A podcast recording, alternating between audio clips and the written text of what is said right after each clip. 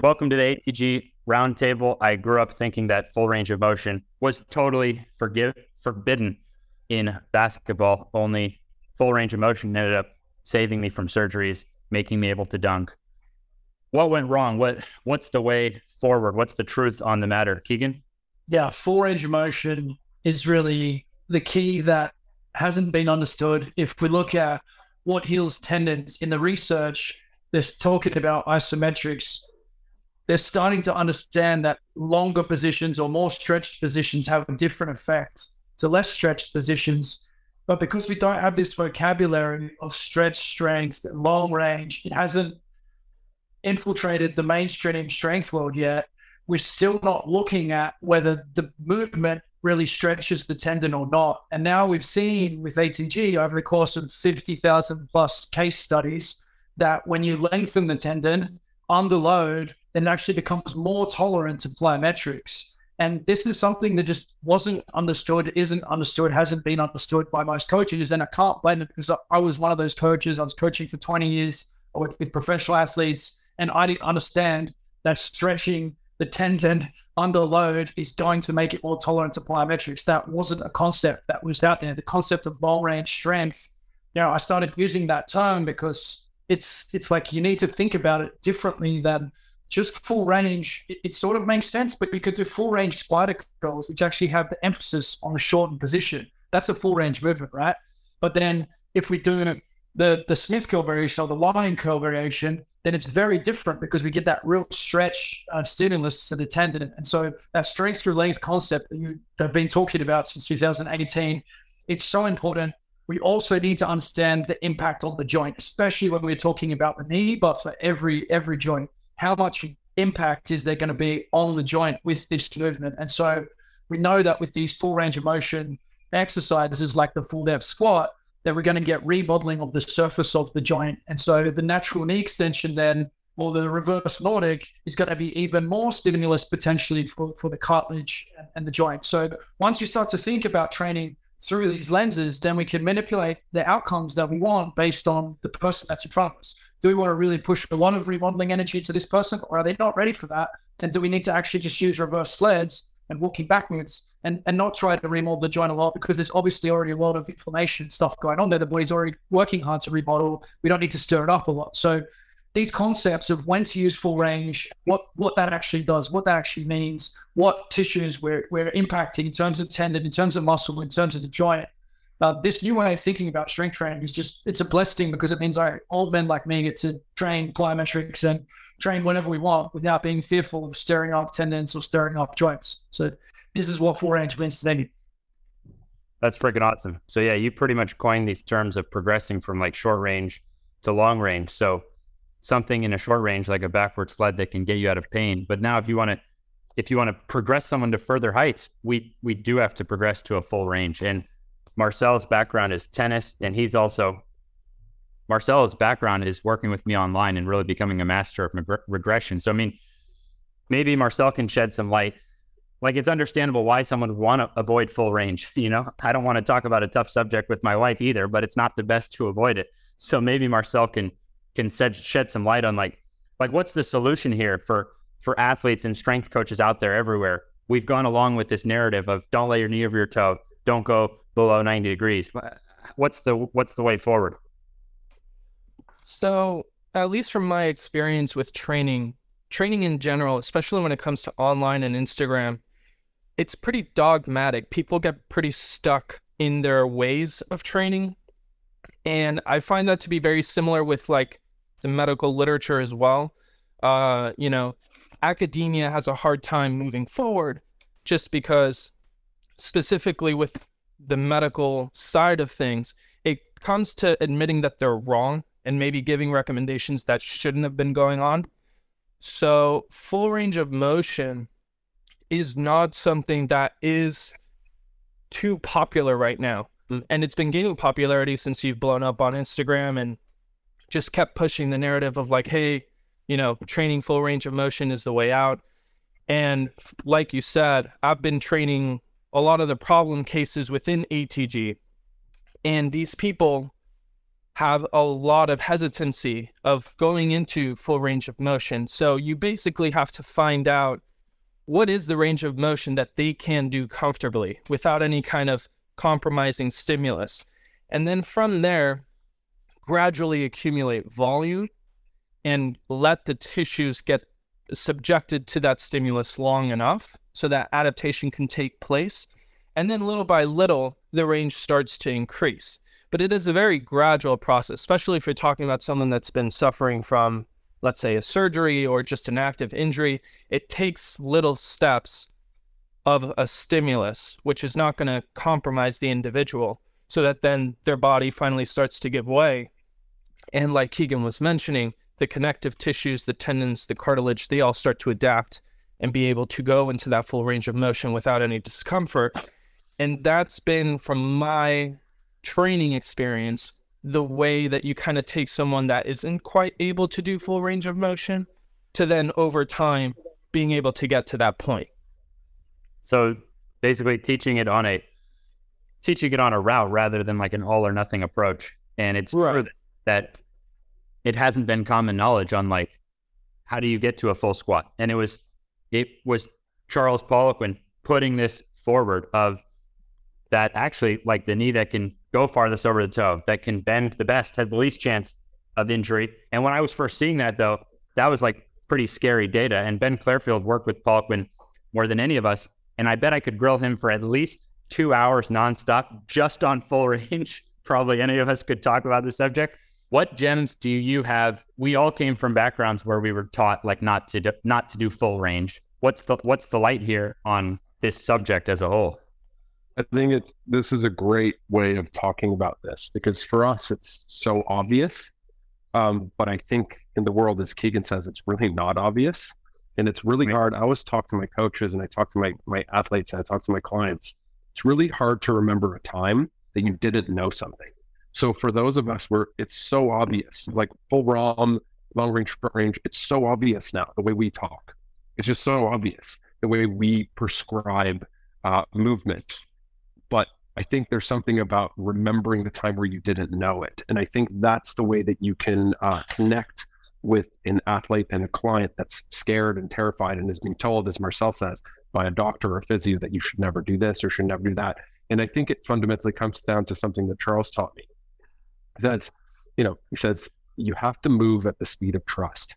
And the ability to get someone to trust you is the ability to get someone to buy into our recipe to get them results. And the results are what speaks volumes. And so the trust come from getting the results.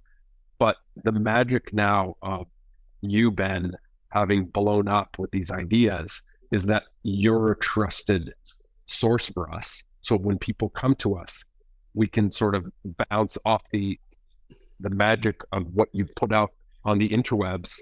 And then what we can do is put the recipe into place the way Marcella said it, whether it's in person or online, it's like, okay, your knee, you know, you, you can see the video of a perfect split squat by Ben or Marcel or Keegan's are great, you know, and it's it's like, well, well, how come mine isn't there? It's like, okay, we're going to regress, we're going to elevate front heel, we're going to, you know, use dowels, and you can get them to trust the process.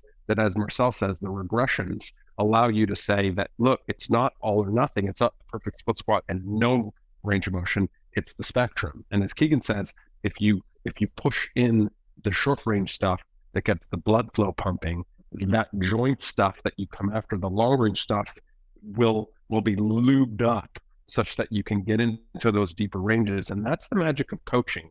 And I think you guys, the online section, I've had great conversations with Marcel and you know about this, about the magic of how you guys achieve that online. I think it's nothing short of brilliant, but it's that ability to get results, which then brings the trust which then allows all of us to sort of promulgate more of our recipe. And I think that's that's really it.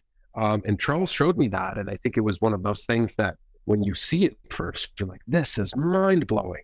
But I think it's it's really important for all of us who've been doing this for years to remember the magic of the discovery because I think that allows us to not be cynical about like, yeah, yeah, split squats again today. It's like, no, split squats done in a way that someone is like can't do them into being able to do them or a squat when someone is like with the dowel or holding the whatever and then they squat like 40 kilos and you know with the bar on their back and they're all the way down and yes they're elevated but you know the magic of that transformation i think is so wonderful that it's again like i said i say this to my coaches if you're sick of selling split squats and rotator cuff exercises get out of the business go sell real estate i think that's the thing it's like we have to remember that people get sick of the coaching because they forget the magic You nailed it on the one magic.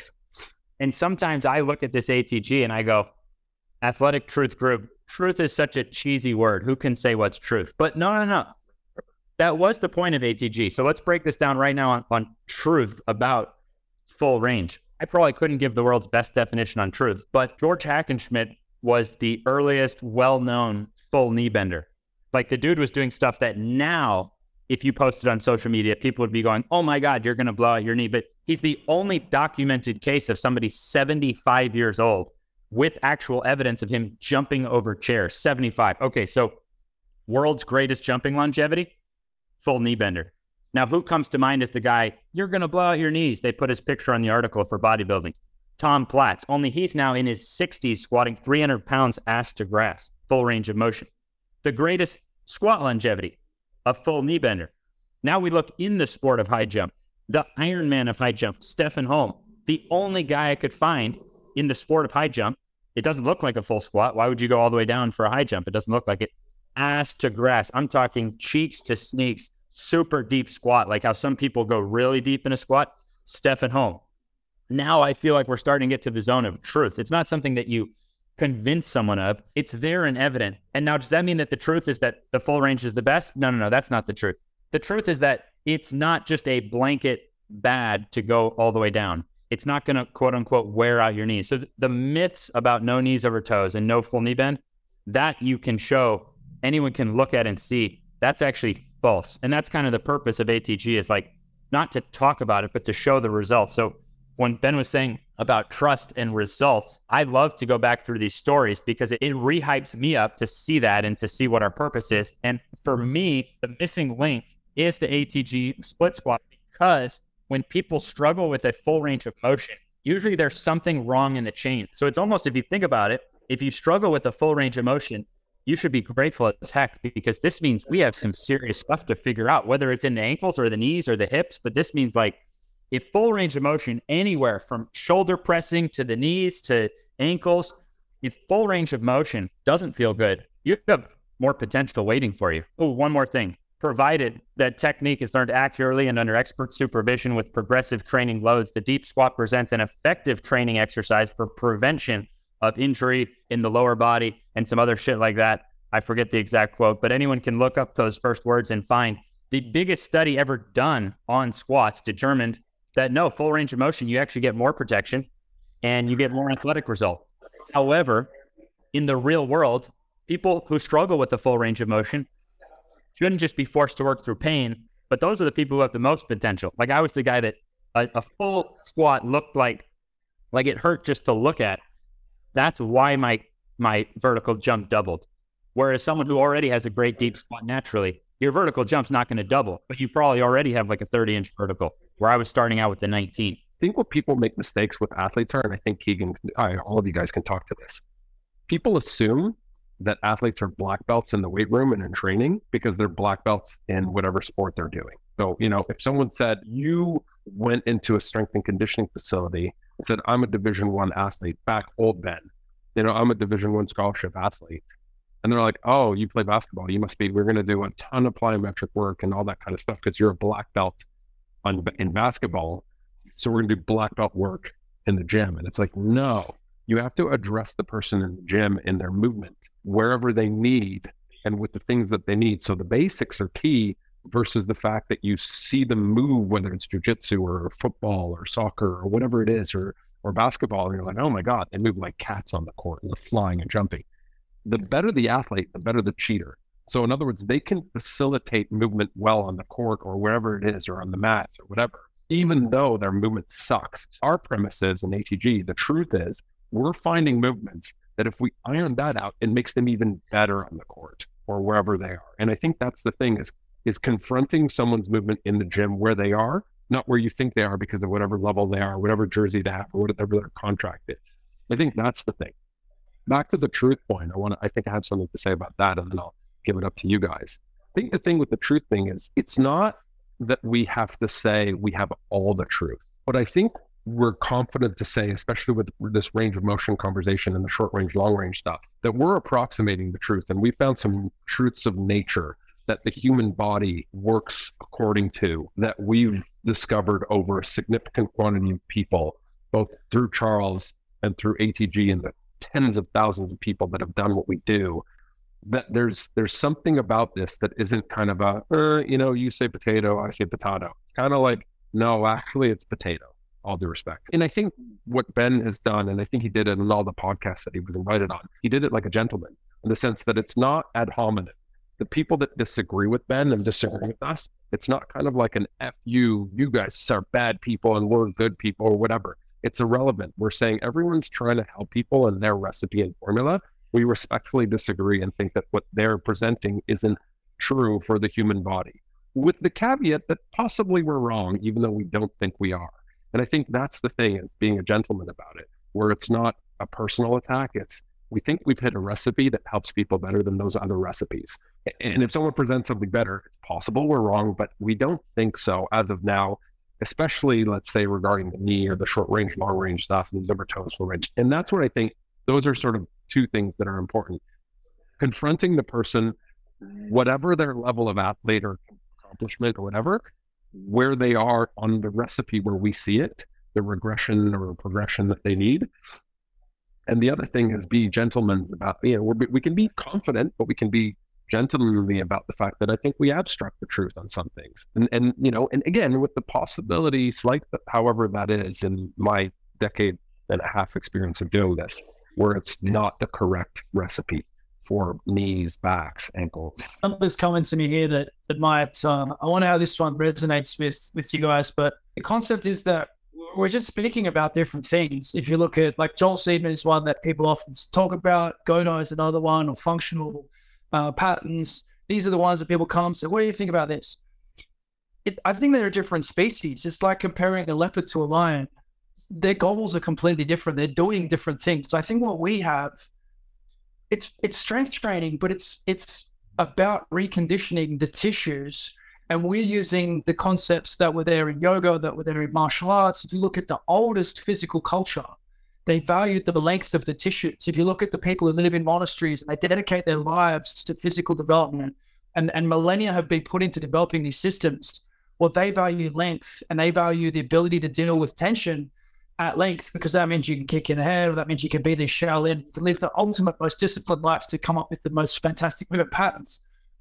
I think what we're leveraging is that mixed in with strength training and tissue quality, muscle, tendon, joint structure. That is really our aim.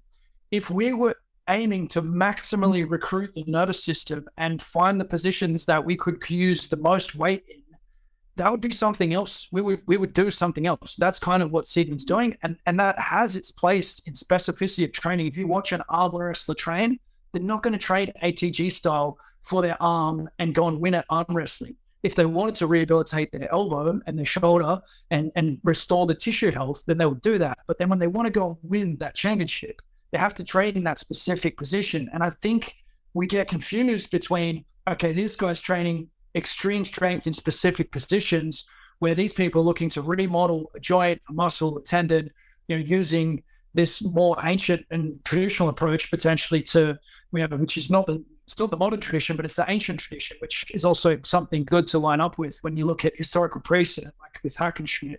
And then you've got people who are concerned with patterning and looking at how does a leopard move and how does a giraffe move or whatever. There's value to looking at that. It's not solving the same problem.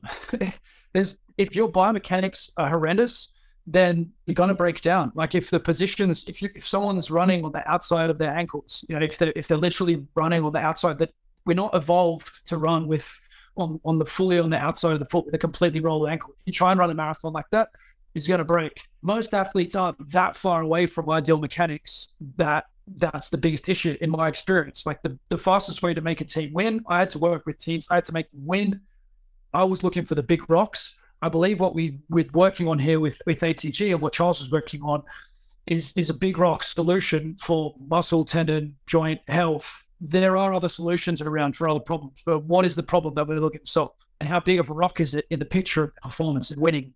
Yeah, and what becomes clear to me is almost in trying to think, okay, what's the truth about full range? Is that there's benefits of every range. There's no, we don't only do every exercise is full range. And like Joel Seedman has his guys use incredible control of the load. This is a principle that Charles Poliquin worked on. I would see why someone would want to use more weight to halfway. If they went all the way down, it could be tougher. But if it doesn't feel good at the bottom of the squat, there's actually a lot of potential there. And you could still control the weight all the way down and use chains on the bar. And therefore, the weight does get heavier on the way up. So for me, it's almost like the truth about range of motion is that there's no secret or right or wrong. And we're almost at the level of trying to, like, if we don't identify what's false data first, it can be really hard to figure things out. And sometimes if we just remove the the false ideas, well, then it becomes really common sense and easier to understand. So that's that's where I'm passionate is almost uh, more on the side of making sure that we don't have false ideas and that instead we have solutions rather than running from problems and then letting people come to their own conclusions. I sent Seedman uh, tibialis bars and he he loved them and used them with his athletes and and there for the ankle he did with the tibialis bar he used a full range of motion. So the more I think about explaining ATG, the more I come to con- the conclusion is that the secret is that there's no secret. We just don't want any weak or tight links, whether that's through a short or long range of motion, whether that's to the quads or the hamstrings. To me, that's the secret is make a program where you're not intentionally leaving any areas neglected or weak or stiff. And to me, that then becomes a really good program. But you still have all these factors of life, and life is a risk. And so we also have to kind of be operating on the idea that we want to prepare our bodies for life rather than think about exercise as as running from life and avoiding things and use exercise to increase the quality of life. But hopefully that makes some degree of sense is that the secret about range of motion is that there is no secret range of motion. Your weakest and tightest link is probably where you have the most potential. So what I was going to say is when it comes to truth, there's no absolutes, you know. There's there's higher levels of truth and higher levels of falsity. So as you get to closer to a truth, you start to see better and better results. And I think I had a conversation with Ben Clearfield about this with specifically an exercise, but it also refers to training, which a movement, in this case will translate it to a training methodology, is only as good as or bad as it produces negative or positive results like Keegan said, depending on what you're trying to accomplish, the training methodology may vary. So, does that mean that just because one methodology is different from another makes the other one illegitimate? No, it just means what kind of results does it produce? And is it going to further the individual to making progress? So, whenever it comes to an athlete coming to me, well, you know, this method of training is so different from what you guys do, it's like, well, th- these are the results that we are trying to accomplish. So if those are the results that you as an individual needs, then you should look at the results that that training methodology produces. And if it's what you need, then pursue it. So whenever it comes to this question of like what an individual has to do, look for the results. If the results are what you need, go for it. And, you know, that's ultimately what's going to be the higher quote unquote truth is the one that's going to give you the results required by the individual.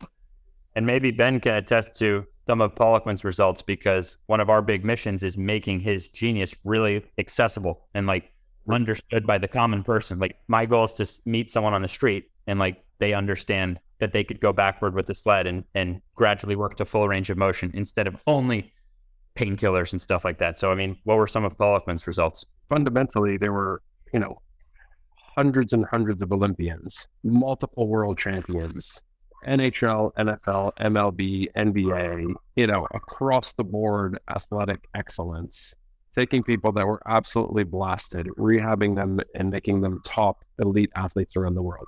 So the thing that I would say about comparing training methodologies is, as Charles would say, who did they train? Who did they train? And what were the results that they got? And the second thing I would say about range of motion is you don't use it, you lose it. And it's the same with the brain as it is with range of motion. So I think that would be an argument that I would say in the sense that Keegan's point about short range, long range. I mean, a step up is that it's not a full range of motion movement. So we can say we do do partial movements in our system. We do. We absolutely do. There's nothing wrong with partial movement, but it's the time and place. And there's nothing wrong with doing partial squats. Charles did partial squats all the time, but he would do it for two weeks of the year. And most of the time, you know, so there's nothing wrong. Like a, a rack pull is a great movement, you know, and it's a shorter range of motion. So there's a time and a place for these things. So it's not like, no, we're always going full range, but we do tons of stuff, tons of ups, right? That's a short, you know, it's not a full range of motion, but we think it's a magical movement. So there's, again, I think that's the genius of the short range, long range. There's a time and place for various things. I think the, the story goes, if you don't use it, you lose it. So that was what Ben was saying, which is a program that says, okay, well, step up, split squat, squat, we'll hit the knee in ways that you've got it all. There's nothing, there's no reason why not. And I think that's the thing to think about, which is that if you don't use it, you lose it. And similarly, who have the other methodologies trained? And is it that they've got genetic freaks? Because that's another thing. Because LeBron James, we can talk about his training methodology or what, how he's trained. Is it that they've gotten the most genetic freak person on the planet and they do random stuff? Or is it the methodology that got them to be that way? I think that's an interesting one. I like Charles used to say something along the lines of, it's not so interesting to see Usain Bolt because he's such a freak. He'll be there no matter what. He could do handstands and yell, whatever. It's more interesting to see the guy that was 30th that came second.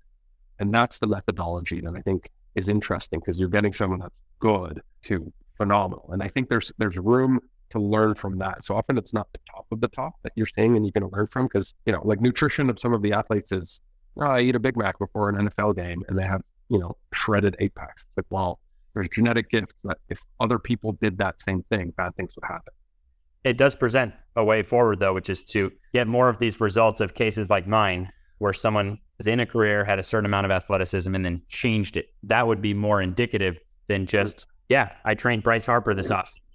I didn't make, make Bryce Harper hundreds of millions of dollars. He was already great. Did he have a great year? Yeah, maybe I helped 1%, but I'm not, but you won't find anywhere on Instagram or anything me using Bryce Harper in an ad because what was the change there? Keegan, do you want to finish this out? And then also, you know, where where we can find you if someone is just finding out the four of us are responsible for certifying coaches in ATG. I love where you're going with that, Ben Leftfield. That you need it. You need it for options. You know, you have more options when you have more range of motion. So if you if your shoelaces are tied together, how fast are you going to be? And that's what modern strength training does to a lot of athletes. It ties their shoelaces together because the hip flex is weak, the hips are tight. So yeah, you can be really, really powerful, really, really strong. But if your shoelaces are tied together, I'm still going to beat you no matter you know, if it's up 40 and I'm slow. So this range of motion is is useful. I like doing handstands to be able to do the press handstands and things. I need extreme flexibility. I like kicking hacky sacks above my head. I do weird stuff, but it's like necessary that I have range of motion to get to those positions. And I find that it makes me feel much younger. There's something intuitive about being able to sit in the bottom of a squat that's joyful, that when someone can do it, they just know that it's better. And I love the way you touched on that, Ben, and not getting bored with the simple things. It is a joy to be able to full squat with 20 kilos, with 40 kilos, when they're maxed out for the day or not there's there's something inherently rewarding. Like God is telling you this is where you're meant to be able to go, and it's also telling you, hey, like something is missing here. So many people are just like, yeah, I'm just tired. I need to fix it, and you know intuitively, like deep down inside of you, something is telling you you're meant to be able to sit in the bottom of the squat. And there's actually Amen. billions of people out there who can do that, and and it you know so that that kind of backs it up. Maybe yeah, you should be able to do that. Yeah, and, and Keegan has been a mentor to me since I had I think fourteen thousand followers and believed in me more than I believed in myself at the time. And he was like, you know, this stuff you're putting out, like the world needs to know this stuff. I mean, it, it's a priceless thing when you have people around who who help bring out the best in you. So Keegan is is a mentor in our group, and he also does further professional mentoring. Really, just amazing stuff. And Marcel was the original form coach with me online, and so he really helps with our toughest cases and certifying our coaches. And then Ben Clearfield has a gorgeous gym in Toronto and really helps with our coaches in understanding how to be a professional, how to help clients on an individual level to the best you possibly can. And couldn't more highly recommend checking out his gym in Toronto. Apparently, you can stop by and just have a coffee and discuss training rather than being, um, you know, forced right into a workout. You can take your time and eat. Training in philosophy. That's right. That's right. So it's a, it's a friendly place over there if you want to check it out. And as always, I'm At current phase, I'm grinding on the standards program. I think we may have a neck flexion standard. You know, I'm, I'm I'm having fun with the standards program, being obsessed with finding all these weak or tight links. And Keegan brought up an interesting point, which is I find a lot of fun in training when when I'm going into areas rather than having to avoid them. It's it's it, it makes training more fun. I mean, gosh, what is this life about? I mean, we might as well at least have fun with our training rather than being in fear when we train. So hopefully this brought you all some value. Uh, if there's any any pressing final words, go for it. I'm gonna go start getting the milk ready. Thanks for all the amazing work that you've done, Ben. You've definitely changed my life. You've changed my body. You've brought new youth to to my mind, to my career. Um, I was kind of over strength training, to be honest, till I found your stuff because I kind of knew everything that was out there and it all made my tendons sore. And now I, I get to train again and have fun again. So, you know, you've had that impact for me personally. And the more people that we can help to have that joy of, of moving is uh, the better. Means a lot. We had so much fun training together. Truly wish the four of us were all in different places right now, but one day we should chill out and actually train together. It will be freaking glorious. Coming soon. Appreciate Thank you. you. All right, guys. All right, guys. Thank you, guys. Fantastic.